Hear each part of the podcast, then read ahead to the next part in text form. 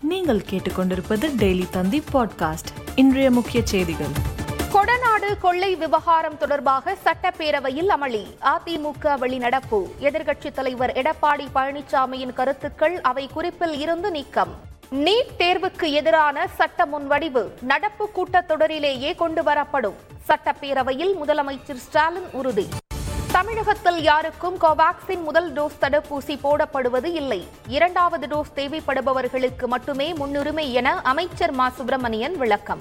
ஆப்கன் போரில் கடந்த கால தவறுகளை திரும்ப செய்யப் போவது இல்லை என ஜோ பைடன் உறுதி. இன்னும் எத்தனை தலைமுறை வீரர்களை இழக்க வேண்டும் என ஆவேச கேள்வி.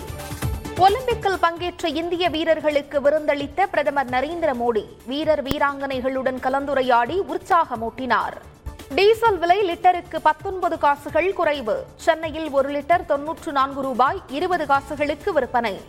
மேலும் செய்திகளுக்கு டெய்லி தந்தி டாட் காமை பாருங்கள்.